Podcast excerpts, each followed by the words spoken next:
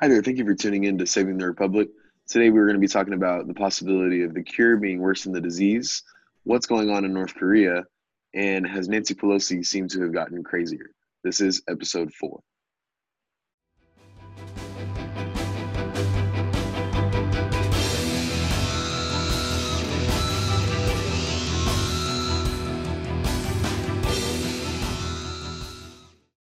So our first topic is on Kim Jong Un. He's sounds like he may be close to dying or is dead.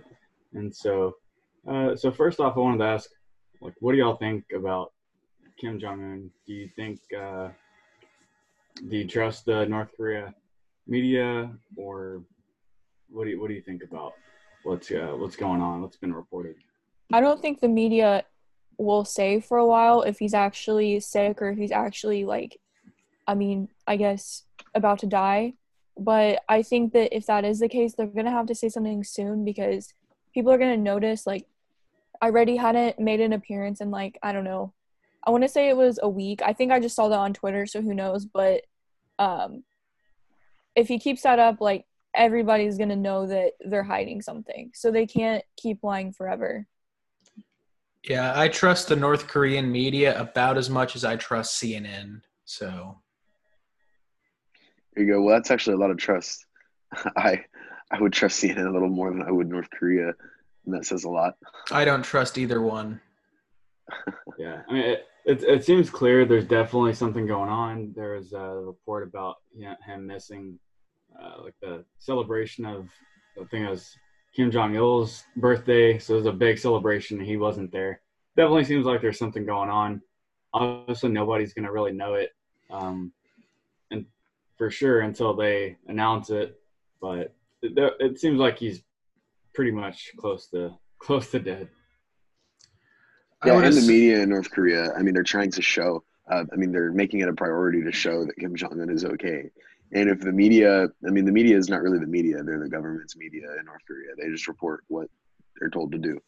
Um, and so, I mean, if they're making it such a priority, okay, we got to show them on camera. There, mu- there must be something going on because if everything was okay, they'd be acting normal.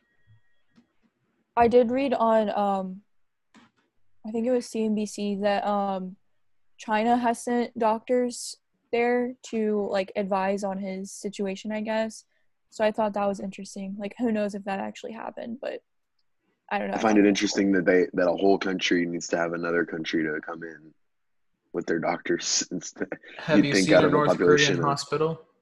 Well, yeah, but the government. I mean, it's Kim Jong Un. Yeah. I mean, North- you see empty towers, yet he lives in luxury. You see beat up cars, he drives the best cars there are. Yeah. North Korea, they, they're really in lockstep and they're really dependent on China. And so uh, it kind of makes sense that China would send doctors over there. Um, they're both just two really terrible countries, but China's bigger. So, um, yeah. Well, China, China's got buddies like the WHO, the UN, people to hide what's going on there. North also, Korea doesn't doesn't China have better things for their doctor to be doing? Like, I'm just saying, they have a pandemic that they caused, or is it an epidemic? I'm, I'm not too no, sure on a, the differences. It's a pandemic. Pandemic, yeah. yes. I'm not don't too you, sure. Don't you get it wrong, Nate. Don't get it wrong. It's a pandemic. But um, I, I think pandemic have, with 0.5 percent death rate. So sorry, I had to say that. Uh, I just feel like uh, China has bigger things to be dealing with than oh, random guy next door uh, is sick. You know. Well, I mean, it's kind of yeah, a, but... it's a pretty big deal. I mean, even even a like crappy country like North Korea, it's still a big deal if their head of state. And it's such a big deal because he's basically seen as a god to their people. So, um, so if he dies, then there's going to be a lot of turmoil there. Yeah, and I mean, we hear rumors and we see movies like The Interview where they talk about how the people worship Kim Jong Un, whatever, whatever. But if you actually go to North Korea, I haven't been, but I've seen plenty of documentaries, and I know that sounds, you know, but I mean, it's just it's just blatantly obvious that that's actually the truth. I mean, these movies, yeah, they make you laugh, they make you crack up. But am I the only one that remembers the way that North Korea reacted when Sony tried to release the interview? Am I the only one that remembers the bomb threats and all that stuff? I mean, they freaked out. And if there was no truth in that movie, why are they freaking out so much?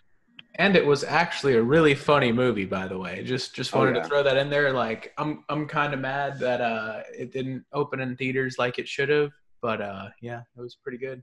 I mean, it's on yeah, Netflix I now.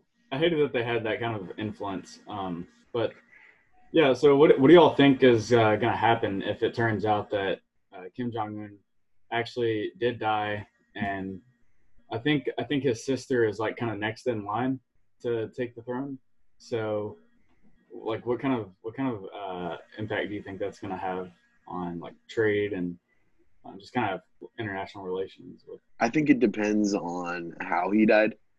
If it was just like of natural causes, I don't see anything changing. I don't see I don't see a single thing in that country changing. It's just going to be the next person takes over because they're really China controlled. They really don't do anything for themselves.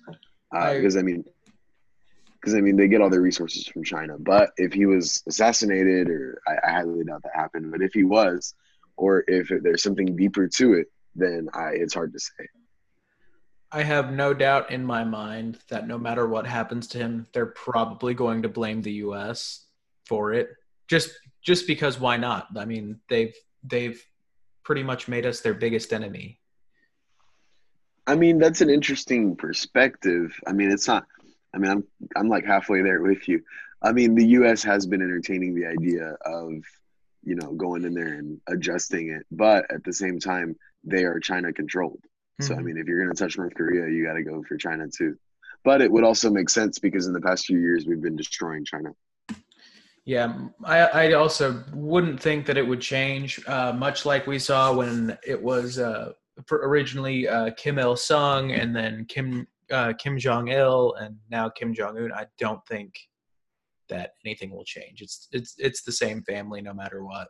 Yeah, I mean, I, it's just they'll probably replace him with the with I guess if it's a sister, whatever. It's basically just a figurehead. Um, they don't they don't really do anything. Uh, so yeah, I, I don't anticipate anything really changing. Do y'all believe that there are zero coronavirus cases in North Korea? Um, I don't. I don't think so. Uh, but it, it, the thing is, it's actually kind of interesting. If I mean, if anywhere had zero cases, it might be North Korea because like nobody really goes in or out. I guess you have some tourists, but um, but probably not. Still, I don't think so. yeah. Yeah, yeah, I highly doubt it because I mean, ever since that um, that American went over there and came back in a coma, uh, nobody's been trying to go to North Korea. Yeah, um, man, we could we could talk all day about that, but that's just kind of insane that that they that they haven't really gotten like sanctioned more. I don't think we've really done much to them on after the audio Otto Warmbier thing. Um, well, there's really nothing. I mean, there's really nothing to do to them. They're they're kind of on a trade aspect. They're pretty irrelevant. They don't do anything. They're, they're, yeah, they, if, without isolated. China, without mm-hmm. China, they are crippled. They have nothing. They will no longer be a country. They are just a disaster. So I mean, you can. I mean, there's only so much to do. All we could really do is just go in there and kill their government. Other than yeah, that, I kind of the people are innocent. Yeah, I, I kind of just see North Korea basically being like a sort of like a subunit of China, because um, they're totally dependent on them. Uh, yeah, you can't really you can't really hurt them. Like they already don't really have anything, so you can't really do much to them, I guess. But yeah, exactly. I mean, it's just. I mean, what are you going to do? There's not, I mean, there's really nothing to do except go in there and get the government because they don't trade. I mean, they, they don't do anything. All right, so let's go ahead and get on to our next topic, which is is the cure worse than the disease? So you may have seen the title "Cure Worse Than the Disease." Um, let's just kind of uh, define that before we uh, dive into it. Um, so obviously, um, I mean, this is extremely obviously the economy is pretty well shut down. Um, most of us are at home. We're doing this podcast over Zoom. Um, not much to talk about just because the economy is shut down. Um, and so we're experiencing something where, okay, yes, the coronavirus has its effects. Yes, it, you know, it's a lot stronger than the regular flu, than, you know, the regular sickness. However, if you are not, what we're seeing, we're just seeing more and more evidence of this. if you are not about 60 or 70 and older, and if you don't have prior health conditions, you will be perfectly fine if you even get the virus because we are seeing a death rate of 0.5%.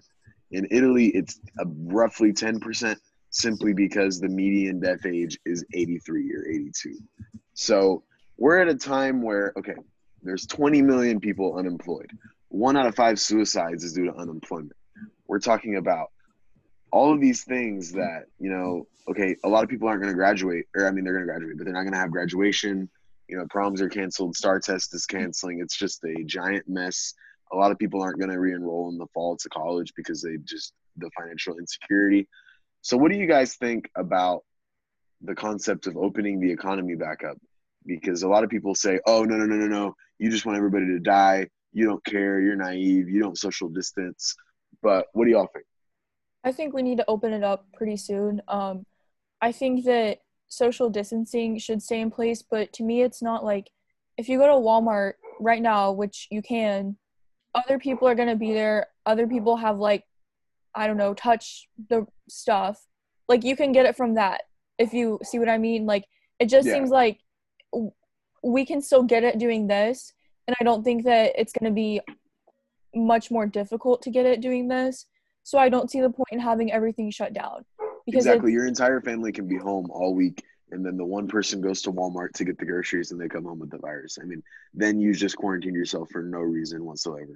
Yeah. yeah. I just don't see why we should have to remain on lockdown when people are still getting it. Like And even and even if all four of us get the virus, unless we each have, you know, prior health conditions, the chances of us even remotely dying is not it's not very likely. It's I mean it's it's 0.5 percent. And that's including old people. And if also our generation, it's way less than that also on that the point of doing all the social distancing and things we're doing and shutting businesses down was to flatten the curve and slow the spread that way we don't overwhelm the healthcare systems the curve it still covers the same amount of people it's just over a wider amount of time everyone is still going to get sick that was going to get sick but we're making it over a longer period of time. Now that we've effectively seen the peak there's no reason to stay closed. Exactly. Yeah, I, have been saying we need to open. Like, yeah, it's a it's a balancing act because you don't want to overwhelm hospital capacity, but if you stay on the way, stay on the course that we're doing, like we're gonna, the economic impacts are gonna be horrible. Like, I mean, it, they're already bad. We have record numbers of people on uh, filing for unemployment. Uh, it, it's it's crazy, but if you keep this up, it's it's only going to get worse. We've millions of people have lost their jobs, and you know, Greg Abbott, you know, I, I, felt like he had a he handled it pretty well for a while, but I think the last like week, week and a half, two weeks, um, I don't think he's I don't think we've opened up fast enough. Uh, he he's I was watching one of his uh, press conferences and he was talking about people that are hiring, but it's like HEB and these like you know twelve dollar an hour jobs or whatever, um, which is nice. But people want to. I think people want to get back to work, and you can do that safely. You know, it's not it's not a black or white. You know, you go back to work and still social distance. Like, yeah, I think Abbott's press conference on Monday. He's having another press conference on Monday. I think that's going to be very significant.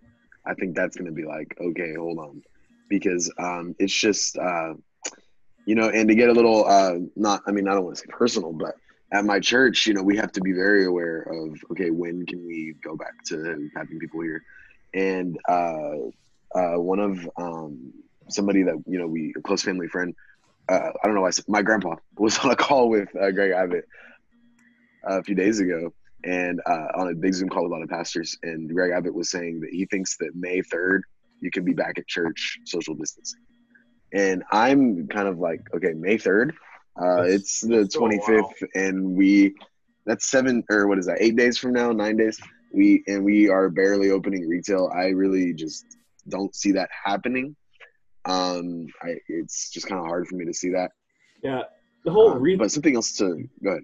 My, yeah. Uh, well, like the whole retail to go, I feel like that was, you, know, you put a lot of emphasis on that, and I'm just like, how do you how do you buy clothes to go? Like you just, I mean, you would buy it online and that at that point, but exactly. Like, why would I? Why would I? You have to you need to go into the store. Yeah, you need to go into the store, see it, try it on, stuff like that. Like as retail to go, I feel like that was way way put too much uh, emphasis on that. Um, I think he was more focused on the symbolism of it. You know, like hey, we're opening it back up. I don't think the I don't think anybody's like, oh man, I can go to Michael's and I can go to Marshalls and wait outside for about an hour until I get my stuff. No, I mean, I, I mean, who's even doing that?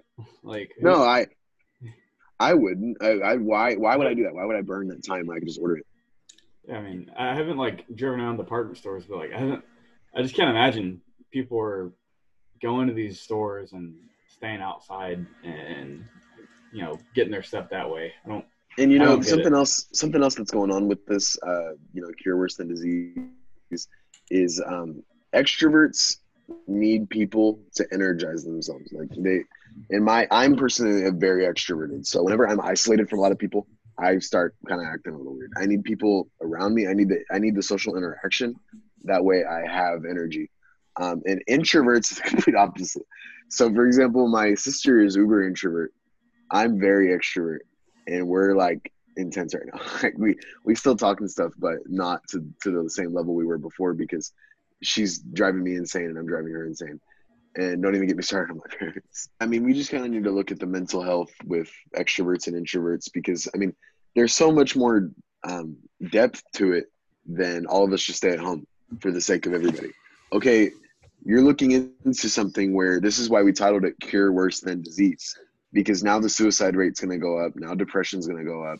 Now you have families that have a very intense vibe in the house. Some families have more unity, but other families are to the point where they all want to kill each other. And I mean, you can laugh all you want, but there are some families that have some uh, social issues that I mean, I mean, it's it's so much deeper than that. Yeah, I think I think that points to why it's so ridiculous to that we that we ever uh, banned people from going to state parks in the first place. Um, that's not a situation where you're in close contact with a lot of other people, where you're where you're really close. Um, people got to get up. They they have to go outside. I mean, people have to like get a little bit of exercise. I mean, it's you. Yeah, you literally will go crazy staying indoors for like days on end or weeks on end and yeah, and you know, this is where this is where social distancing and quarantine and all that's kind of hard to do when you have a constitution. It's uh because for example, I uh I'm learning like in Mexico, what they're starting to enforce is uh in certain parts is only one person in the car at all times.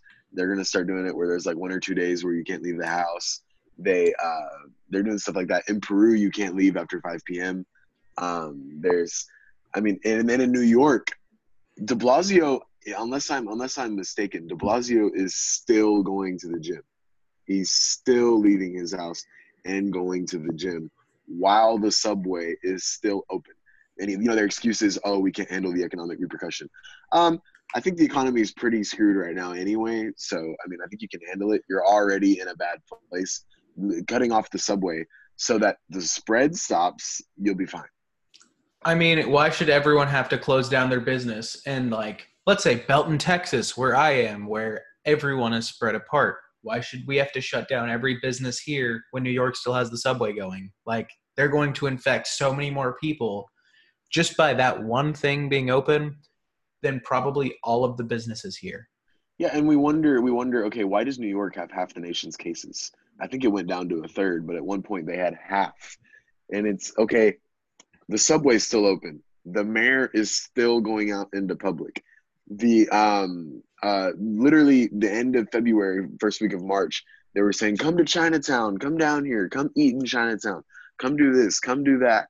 Don't be scared, don't be scared. We'll beat this virus. Come out, come out." Try, try a bat I mean, Yeah, yeah, exactly. Literally, like, know. come eat in Chinatown. I was just like, "Are you're, you're joking? You're I joking." Mean, the bright side is that I think they're like on the down on the downside of uh, like they're kind of the the new cases are decreasing each day in in New York, yeah. so that's good for them. Uh, I'm not sure if I agree they should close the subways uh, because, I mean, if they're if they are on the down on the downfall of it at this point, uh, with the subways staying open, I mean, the, the subways are kind of the lifeblood. Uh, like that's they kind of have to get to you know their con- get get to businesses and everything. It's like if we were to close down highways here, I mean, nobody would be able to get to work or anything. Okay, but our high our highways are not infested. I'm not saying yes. I'm not saying that. I'm just saying from the perspective like people have to go to work, and I, I get the I get the economic I get the economic point you're making, but have you been in a New York City subway? Yeah. Yes. Like for I, I understand. Yeah, I understand, but like wear a mask, stay away from people. They can't be very crowded at this point. I mean, uh, they're. Per, it, it, depends on the it depends on the train, but they they can get pretty crowded. I mean, and you know, people. I mean, you've seen the pictures in New York City. The streets are empty. Whatever. Okay, you can't get a cab. How am I going to get anywhere? I'm going to go take the subway. I mean, they cut off the subway, take and you bike. will. The curve will go way further down if you're cutting off cab service, then cut off the subway. I mean, literally. You, you can't say no cabs and then have a. Well, the thing is, there's people that rely on it, like to go get groceries or go get whatever else they need. So, like, yeah, it would cut it a lot, but at the same time, people are relying on that for transportation. Okay, but there are people that live in the subways. There are rats running around. I mean, you can't you can't exaggerate this. It's it is disgusting in the I've subway. I've been in one New York City subway. I will never do it again. It I just so think that this is it's not a perfect solution, but I don't think there is a perfect solution for it because well, that's true. Cut it off and people can't get groceries. I mean, uh, what are they going to do? Die? Like New York, pretty much. Uh, I'll die. Uh, in New York, you're. I, you're never far from a convenience store or a bodega no, of some sort. So I think that there's people that rely on it for transportation to get medicine, get groceries, any of that. And yeah, I mean, they're obviously they're gonna be pretty close anyways, maybe within walking distance, but for like I don't know, disabled people, elderly people, people with small kids, I mean, it is kind of difficult to walk to get all of that stuff. So I just think that leaving the subways open is really all they can do right now. Yeah, I think it's I think it just depends on your personal uh, preference, and you know, it's it comes down to the initiative of the New York people, the New York, the citizens of New York. They're just gonna have to decide, okay, am I gonna really take the subway right now? And how, you know, the city might have done some changes to the subway. They might have gone in and clean and cleaned it. I don't live in New York, so I wouldn't know. Um, here to comment with us on uh, the possibility of the cure being worse than the disease, all the way from Massachusetts, we have Matt Lewis, who is on uh, a podcast called a very good podcast called A House Divided. Uh, how you doing, Matt? I'm good. How are you? Oh, we're doing pretty well here in the quarantine. Uh, awesome. a brief, yeah. You want to give us a brief bio of uh, you know what y'all, what you, what a house divided, uh, how long you've been going, what y'all do, maybe some campus stuff that you've been uh, doing on campus. Yeah, so we've been doing a House Divided as a podcast since October. Um, pretty much uploading weekly or um, twice a week. Uh, we're back to weekly now, um, and so we've just left the kind of school radio station. We're kind of just doing it on our own now. Now that quarantine's happening, um, which is which is very nice because we're not you know really restricted by anything. They want us to say they gave us a lot of freedom, but it was good just to kind of take it, you know, do it ourselves. Um, and yeah, I'm, I'm I involved with the College Republicans at Suffolk University in Boston as well. Um, and we do a lot of stuff around campus. And I was studying abroad, but I'm going back next fall, and um, we're going to try to grow the club a lot more and, and get really involved on campus. Yeah, that's awesome.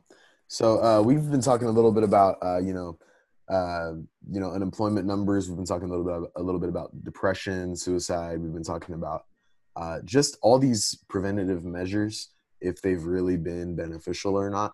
So what uh, what's some of the stuff that's been going on in Massachusetts that might be a little different than here in the South? Sure. Um, and just kind of the stuff you've had to deal with, and if you support it. Yeah. So I am um, pretty strongly in support of, of the measures that the government has been taking. At least here, I know um, the nice thing about living in a society like the United States is that we have a federalist system, which means that there are states' rights and the the nice thing is is that this lockdown isn't the federal from the federal government. So if if you look at you know a country like France, in France, Emmanuel Macron can dictate everything that happens in France, um, which is fine for them. They have a small enough society where that is possible. But in the United States, we have such a varying landscape of of states and and what those states look like that really wouldn't work here. Like Trump sitting in the White House and just dictating what everyone needs to do across the board wouldn't be effective. Um, so here in Massachusetts, um, we are the third worst state in the nation for coronavirus cases, right behind New Jersey. Um, so it goes New York, New Jersey, Massachusetts. And we're about 50,000, almost 51,000 cases here. So um, we have a pretty substantial amount of cases, and we're definitely seeing the effects of it here in the sense that a lot of our hospitals, while not as bad as New York, we're starting to see pressure on some of our hospitals, and um, it's it's really not an ideal situation. Um, I know that I I was actually um, just at the hospital recently. I was, there was getting I was getting some tests done. Don't worry, I'm fine. Um, but the yeah, nurses the nurses at the hospital were talking about how um, they were starting to run out of masks. I was I was hearing that kind of in the background um, while I was there. So it is worrying here, um, and there is a lot of strain on the on the healthcare system. So I think that especially in these states, um, in the states around us, just because New Hampshire doesn't have a ton of cases, doesn't mean that they shouldn't be locking down because they are so close to us, and in the Northeast especially is very condensed. So I'm definitely in favor of the governors doing what they think is right. Yeah, I, I think uh, it's a good point because like here in Texas, we may be a little bit more, we may have opened up a little more than some of uh, those states uh, around you. I think Georgia is the one that they probably they probably open up more than anyone. So uh, it's great. We'll see how it goes, and we'll see if they can manage to open up without really causing another big, you know, big spike. Um, so we'll have to see how it goes. But I think it's good that there's discretion between between all the states. Yeah, and Matt, why do you think that? Uh, why do you think that Massachusetts specifically has such high numbers? Um, I think it's because overall, I'm I'm in a pretty rural area of Massachusetts, um, in the southeastern section of it. Um, very small town, but most of Massachusetts isn't like my town. Um, most of Massachusetts is fairly is fairly condensed. Um, there's a lot of small cities. There are a lot of, um, I mean, we have Boston, which is one of the bigger uh, cities in the country, um, and and we're we're looking at a a situation where not only do we have that, but we also have Rhode Island, which has Providence and it's condensed, and Connecticut and also New York is is a bordering state on the on the on the western uh, border of Massachusetts. So we, I mean, the Northeast is such a, a odd dynamic of of being so close together and also having many of the nation's um, highest traffic airports. Boston Logan Airport um, was the one of the airports that was still open for coming back from Europe because we had to repatriate United States citizens. So there's a lot of aspects um, to why Massachusetts is, is number three in the nation. Um, also, I mean, we got off to a late start, so um, like most of the nation did. So it's it's not an ideal situation, but we kind of have to deal with it as it is. Yeah, definitely. So, do you think that some of the economic repercussions we're going through, and some of the, um, you know, we you look at uh, suicide rates, and one out of five is due to unemployment, and then you look at 20 million unemployed, and then you look at depression going up because you have very extroverted, energetic people locked up in their houses. Do you think that all of these preventative measures, given the statistics of the virus, are worth it? Um, I think that they are. Um, basically, what we're seeing um, right now is at the beginning of all of this, we didn't know what this virus was. So we did what was the safe thing. We had a bunch of bad options. Basically, the least bad option was to shut down the economy and try to stop the spread of this. And the worst thing we could have done was probably just let it run rampant and act like nothing was happening. So we chose the least bad of all the bad options. And what happened with that, um, unfortunately, we're seeing economic damage from it. But luckily, what it has done, and it, look what it looks like it's doing, is it's slowing down the spread of the virus. Um, and even if the virus isn't as dangerous as we thought it was, hindsight is 2020. Like we didn't know that at the time. And it would be a really bad idea to open prematurely because there's no guarantee that the economy is just going to spike right back up. Um, people are still going to be scared. I mean, consumer confidence is going to be low, regardless of whether the economy opens back up or not. And then if we look at um, other countries, I mean, the global economy is also not doing well. And just because the United States decides to let restaurants open again doesn't mean that it's all going to come bouncing back. And yes, there are people hurting. So the question becomes, what do we do about that? And I think that we can have a fruitful conversation about steps to help people out who are who are hurting right now, as far as food, because um, there are people who can't afford food, um, mortgage payments. We need to work out these problems. Maybe we need to put a hold on on mortgage payments and rent payments um, for a while. Maybe we should do that. I don't know. Um, I don't I don't know what the exact solution should be, but I know that opening everything back up right now would be ill advised. Well, I think that that's uh, I think that's also I mean they're very good points. I think it's also a uh, a state's decision as well because right. some states are nearing the peak. Some states never got bad, and some mm-hmm. states are still growing. In Texas, uh, rents uh, or all evictions are suspended right now. You can't get evicted. Right. Uh, so if you don't pay your rent or your mortgage, nothing's going to happen to you until I think uh, originally they had put that into place last month, and then they said it was going to go till the end of May, I think, or the first of May.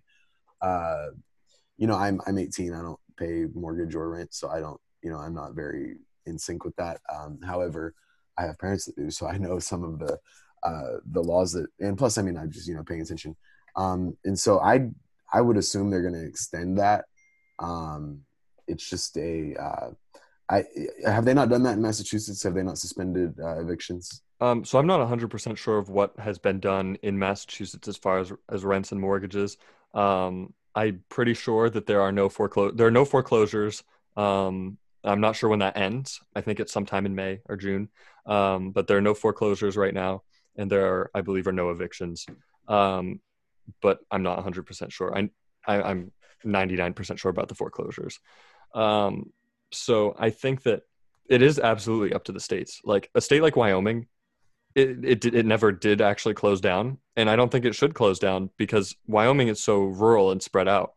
I mean, they have the same they have less population than Boston, and like they're like I don't know, eleven times the size of Massachusetts, something like that. Mm, yeah. I could be wrong on that number, but it's a huge state with not a lot of people. So, and they haven't seen a lot of spread.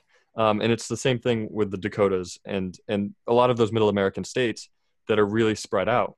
They don't need the same restrictions in place that New York does, that Massachusetts does, that New Jersey does, because they aren't going to have that same kind of closeness um, that that a more densely populated state will have. So it's definitely down to the states to decide when it's safe to reopen.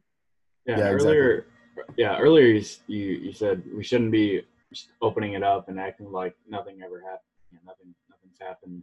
And I agree. Uh, there are some people in Texas, not surprisingly, you know, there's going to be there's to be some people that are that are saying, open it up today. I don't think we should, um, but I think we need to do. I think we need to do what we can while still being smart about it. And uh, I think ultimately it should be the decision should be on individuals to decide and to, to use their common sense. Uh, I mean, there are going to be some cases where that doesn't happen, where people just cram in, and some of the protests have been kind of stupid, like uh, people not being not being responsible. But I think I think for the most part, people here and, and really all over the country can probably use their best judgment and uh, decide what what's best. I think letting business owners do what do what they feel is best is gonna is gonna help get things going. But things aren't gonna be back to normal for a long time. So yeah, yeah, and um, yeah, I mean it's it's such a hard uh, concept to talk about because there's so much uncertainty. There's so much uh, you know, it, and it's so state specific. Um, it's I mean it's just it's just such a a hard topic to grasp, and it's so the the point that Matt brought up about uh, you know consumer uh, the certain the confidence in consumers that I mean that's a very good point. And even even the person more confident than anybody is still going to be is still going to have a lot of uncertainty throughout the year and this time next year just because the repercussions are going to take so long to reflect on your financials. Uh, right now it's starting to reflect but six months from now you're going to have a lot a lot more of a realistic approach than you will um, before. Like for example my mom uh, her company is perfectly fine uh, thank god but it's because it hasn't reflected on the financials yet. They so they're going week by week okay are we going to go furlough? Are we going to go furlough? We don't know. Um, next week you know this friday she was like okay we might we might have to be furloughed. And then yesterday she came from work she's like no we're fine. Uh, i'll know more next friday. And yeah, that's I mean, like the fifth time i've heard that. a very similar thing happened to me as we were doing fine company was doing well and then i got a call uh, bright thursday as i was about to leave for work and boom everyone in my department was furloughed. So. Yeah, it's and it's um, you know, for example, I'm a waiter at uh, Chili's, and I hadn't been working for like two weeks, and then all of a sudden I got a text, you know, you are officially furloughed. I was like, okay, I think I saw that coming, but they just didn't have the the confidence in uh, in the financials to go full throttle furlough because there's so much it due to the the uniqueness of the COVID. It takes a while to reflect. Okay, so I do have a question. I know earlier you said uh, you were studying abroad uh, and were forced to return. Uh, what did your repatriation process look like? Yeah, so I was very happy with my school and um, and and the country. Well, I wasn't as happy with with what happened at Logan, um, mostly because nothing happened at Logan. I wasn't screened. I wasn't. My temperature wasn't taken. Um, this was back in early March, though, so this was before um, we had shut down travel to Europe. Um, so I wasn't quite at the point where we started doing all of that, but that just goes to show we got off to a very late start. Um, my school, however, handled the situation wonderfully. Um, Suffolk has a campus in Madrid, so I was studying there uh, in Spain, and which Spain now is the is the second worst country behind the United States, um, and one of the worst countries as far as major countries for for cases per um, million. So they're they're not doing great in Spain, but unfortunately, um, unfortunately, I was sent home, and what ended up happening was that the school ended up paying for our flights back um, and telling us basically not to worry about it. They were going to get us home safe, um, no matter where we were in the United States, which was awesome. Um, and I know a lot of states wouldn't, or a lot of schools wouldn't have done that. Um, and they also gave us a refund for any for the housing that went unused, which I know a lot of other schools aren't doing, um, unfortunately. I know here that students that were studying abroad uh, ended up just flying back here and having to make their own way home uh, from wherever they were. Yeah, yeah, and there and there were and there were students that you know get get their stuff mailed back to them so that, to, to stop the spread. You know, I, I would be so mad if I if I had a dorm and the university told me, okay, uh, don't worry about coming over here to get your stuff. We'll mail it to you. No, no, no, no, no, no, no. You're not gonna touch my crap. No, no, no, no. That's not happening. Um, I I found that to be an extreme violation. Agreed. I would not want you know just letting a random person dig through my stuff. You know, I've got like uh, I keep like my files there. I keep my you know tax returns, things like that that I don't want people seeing. Like that's that's none of their business. They shouldn't be digging through that especially with college kids because you're especially if you're living several hours away from your home your um your parents aren't going to hold on to all your files you're going to have to find a place and if you're in a dorm you don't have a whole lot of space so you're going to have a certain part of your dorm where there are like extremely important documents like yeah, social security like, card all, all kinds of stuff passport all that kind of stuff that you weren't planning on having to take with you. And now your college staff, not even the government, which would be worse, but your government, your your college staff now has their fingers all over it. I mean, yeah, exactly. I've got my passport and things in there that I, you know, when I use when I'm traveling, things like that. You know, it's just it's it's a violation of my privacy. I'm paying to rent that apartment, and exactly. a lot of these schools aren't letting me come back to get that stuff. Well, we're so just Matt, out. Yeah. Go ahead. So Matt, I had a, I had a question. What what do you think uh, is kind of like the horizon? When do you think things might be able to sort of get maybe back to normal, uh, kind of or close to normal? Um, you know, like kind of in your in your neck of the woods. Uh, um, I mean, normal, normal being, I mean, looking like it was before this. It's going to be a long time, um, especially here. So maybe in other states it, it might be sooner.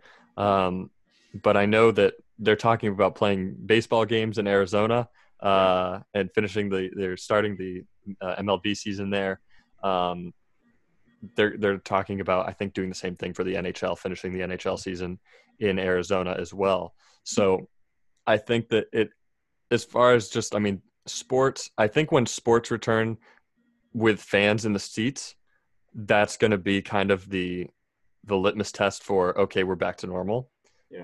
Um, but I I don't think that it's going to be back to normal anytime soon. I think it, it it'll probably be I mean, I'm just I'm just guessing because I know no better than you guys, but it's probably going to be a year or, or or so until we see back to normal. And that doesn't mean nothing. No businesses will be open for a year, but it means it's going to be a while before these before these companies start to uh, actually open things back up. Um, yeah, I mean the the biggest uh, sports thing was the NFL draft, and that was you know that was nice, but um, it was a little awkward with Roger Goodell having like pumping up the fans in the background uh, on the their their their uh, Skypes or whatever.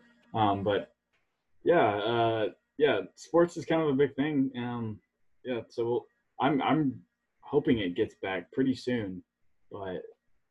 Yeah, and you mean I mean you mean to tell me that Jerry Jones in an AT&T stadium that seats 100,000 people when the NFL starts up and the Cowboys come, you mean to tell me he's going to be like, no, no, no, no, no, no, no. Once we have 60,000 tickets sold, stop it. No, no, no, stop it right there. And seat everybody apart from each other. No, no, no. no. Jerry Jones is not going to take a 40% profit job.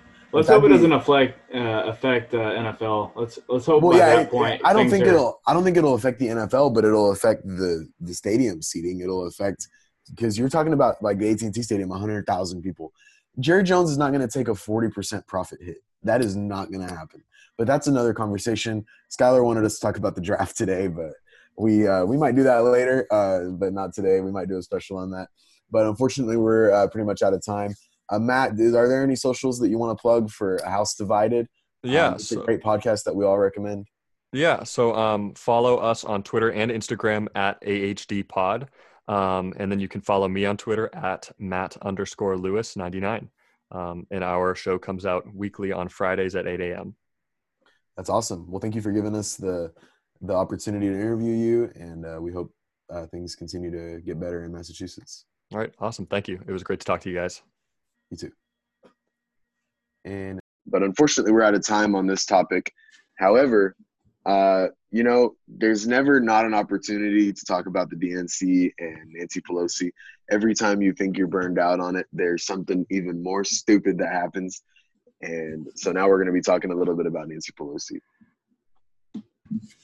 Okay, so our next topic is going to be on uh, Nancy Pelosi and uh, I guess the Democratic Party in general right now. So, uh, a big thing this week has been uh, while Californians are waiting on aid and relief from the government, uh, Nancy Pelosi went on a late night show and showed off her $25,000 fridge filled with designer ice creams.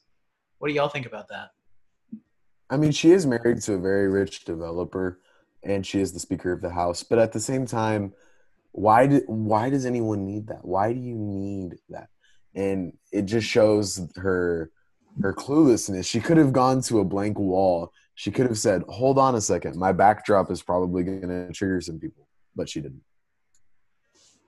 I saw the other day. This isn't about the ice cream, but she wore like toilet paper earrings to a Corona press conference. I just thought that like it's funny. like, why would she do that?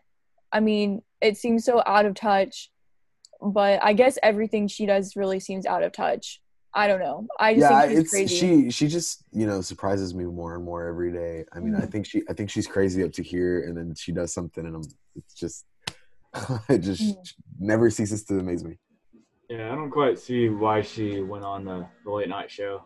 Like, I mean, I guess I guess it's fine. Whatever. Like, you're you're free to do it if you want, if you're her. But still, I don't see. I think it's kind of inappropriate at this point. Like, Focus. Well, I think there's so I much that needs to be done by like.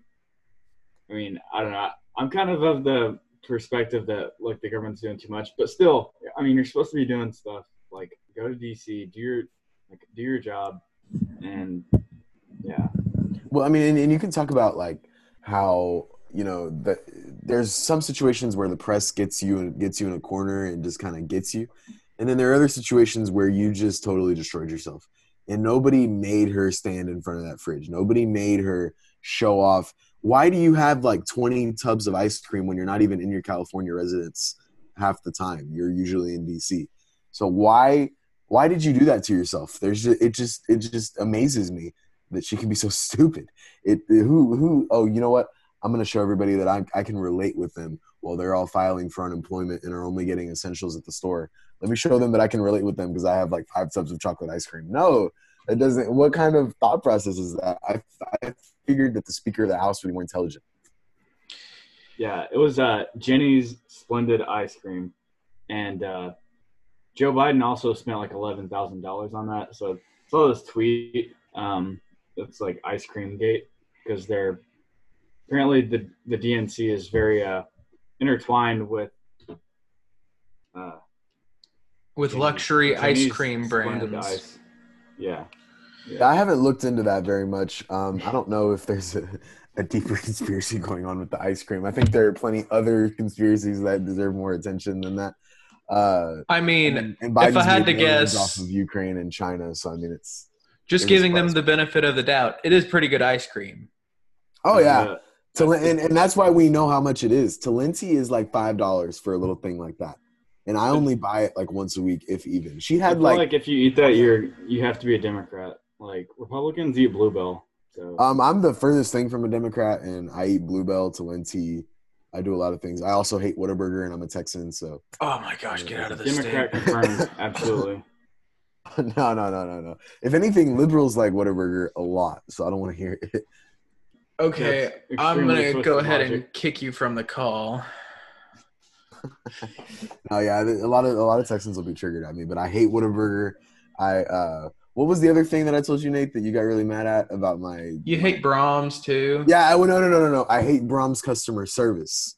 I don't hate Brahms's products. I hate the fact that I pull up to the window and they open the window and they're just staring at me, and I'm like, well, yeah, can I get my order? I can't even remember the last time I went to Braum's. So I mean, that's next time you. Next thing I, I, hear out of your mouth better not be that you hate Buc-ee's because. That's no, no I, I like Buc-ee's. I like Buc-ee's. I will drive several hours just to go to Buc-ee's. Who wouldn't? Hate 7-Eleven though. Anyway, so Nancy does not go to any of these, and that's how we're gonna say we were not off topic. Yeah. Yeah. On top of that, um, I believe uh, it was uh, either Congressman Chip Roy or it might have been uh, Dan Crenshaw who was talking about uh, going back in session to pass any legislation that could possibly help uh, and they're being blocked uh, by Nancy Pelosi and several other Democrats. Uh, what did y'all think about that? I mean, it just doesn't surprise me. I mean, Rahm Emanuel never let a good crisis go to waste. We should really just put that out on a piece of paper and make it all of our backdrops so that people don't forget. Because I don't think we can reiterate that enough. I mean, it's it's just the the epitome of the thing. They're they're like, oh my god, everybody's suffering. Let's let's use this. Let's put a bunch of pork in the stimulus bill let's get these solar and wind tax credits while we're at it. Let's uh, edit these airplane emissions because that's going to help COVID. Um, it just it just shows. I mean, it doesn't surprise me. Yeah, and as much as I don't like taxes, I, I recognize that this is an emergency situation, and the American people just they need help. I mean, we we can't get through this without at least coming together a little bit and trying to help. But when you throw all that pork in, like the money to the Kennedy Center and things like that. It's it's it's ridiculous.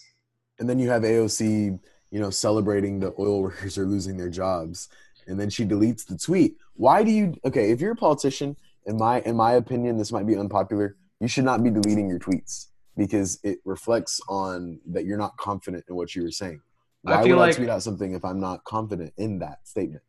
I feel like it should be something like where uh, you you can't block people from your Twitter uh, because it is a public platform used to communicate with your people. I feel like it's something that they shouldn't be able to strike things from that record either. Yeah. Yeah, I think there was Well, there was that was like made it into court where like they can't uh like they can't block. I think from their official government. They sued Trump pages. so that they can't from those pages. Uh, they can't block people. I believe that that's because it's public record where they can't block people and it's mm. used to, to contact the public. They should not be able to strike things from that either. Yeah. Yeah, definitely. That's that's my opinion on that. Um, so we had uh, we had on uh, Alex the uh, oh I forgot her last name uh, the college Democrat. If you haven't checked out that interview, I would recommend that you check out uh, Spotify, our YouTube, our Facebook, uh, all of our platforms to listen to that interview because it was really interesting. Apple Podcasts to too. Apple Podcasts as well, yes, because it was really interesting to hear her perspective on the DNC, and I kind of wish that we had gotten her perspective on Nancy Pelosi, but um, you know, Kelly, what do you think? Kelly knows her better than any of us. Kelly actually brought up the idea. We none of us know her, and so Kelly, what do you think um, after her tweet to your uh, YCT account, and after just all the stuff that she's doing? How do you think she feels about Nancy, what she's doing, Biden, just all this stuff in the last week? Because every week seems to be getting worse than the last. Um, I know she doesn't like Biden because she's not she's not really liberal she's just left. Like she's just so far left. She i don't think like if biden was in his right mind and he hadn't had people accusing him of being like a rapist i still don't think she would like him because he's too he's not really moderate but he's more moderate than what she likes. I honestly don't know how she feels about nancy pelosi. I've never heard her talk about her. Um i would assume that she's not her favorite just because I don't know. This just doesn't seem like her kind of person, but I don't know. That's just a guess. She's never talked about her. Yeah, and I asked Kelly that because I mean, you know, we are all kind of biased because we're all uh, conservatives. So when we talk about Nancy and all this, obviously we're going to be a little angry just because we don't we don't agree with her in the first place on this on her on her core beliefs, and we don't like all this corruption stuff. So you know, it's it's an interesting question to ask. Okay, what are her supporters thinking right now if she even has any left? You know, San Francisco is an armpit. Why are we, you know, I mean, I don't know if I don't know if I'm getting anywhere with this, but why, why do they keep reelecting this person that lives with so many benefits of being the speaker in the, of the house? It's extremely hard to get any establishment out of office. Like we we saw that here. We saw that here. Uh, you know, their their campaigns, their their races, congressional races in Texas, where we were trying to replace RINOs with with conservatives, and uh, it's also it's hard to do that on on either side, um, whether it's the Democrat establishment or the Republican establishment. I mean, yeah, and that's and that's a good point that we all tend to forget. You know, Nancy's been in there for a long time uh, in the same district, so at a certain point, the people just kind of lose hope. And I mean, we do see that same thing in other areas, like we saw with Kay Granger in Tarrant County. Uh, she was primary challenged, and you know, I mean, I'm from Tarrant County originally, and most people in that area do not agree with the ideas that she upholds. But because her name is kind of familiar and they don't know the other guy on the ballot, uh, he, they they vote for her. Yeah, and we all, and you know, I helped. Uh, a lot of us helped with that campaign, and we all thought, okay, yeah, there's no way that Kay Granger wins because every single house that we would go to, people would, you know, we'd say, you know, she's been in there for about 20 years. You know this, you know that. You know what's been going on with, you know, this island and all the money that her son has made off of this. And they're all, oh, no, no, no, no, no, I'm not going to vote for her. I'm not going to vote for her. And then she won by, what was it, 13 points? So, I mean, and, you know, we wonder, okay, why are we talking about Texas primary races? Well, it's because a lot of this is due to the just the establishment, Biden, Pelosi, and it's not just on one side. These problems are on the right too. And, you know, Pelosi was on camera. She was caught on camera is the problem. But there are a lot of politicians that put the same pork, put the same, have the same issues, have the same where their constituents are relying on them and they're doing late night talk shows. And Nancy Pelosi just got exposed. But there are plenty of other establishment politicians that are in the same boat.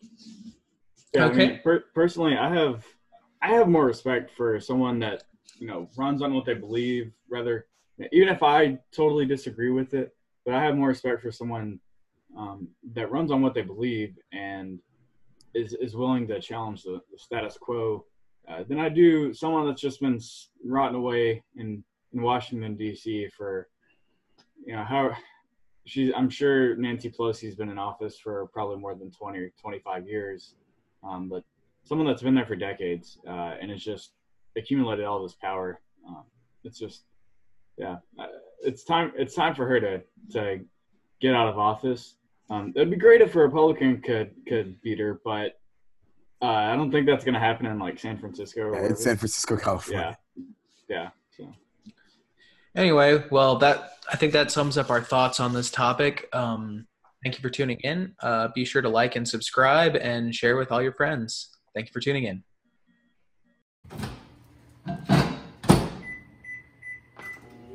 If you like this content, please like, subscribe, share it. If you hated it, like, subscribe, and share it. Thanks for tuning in.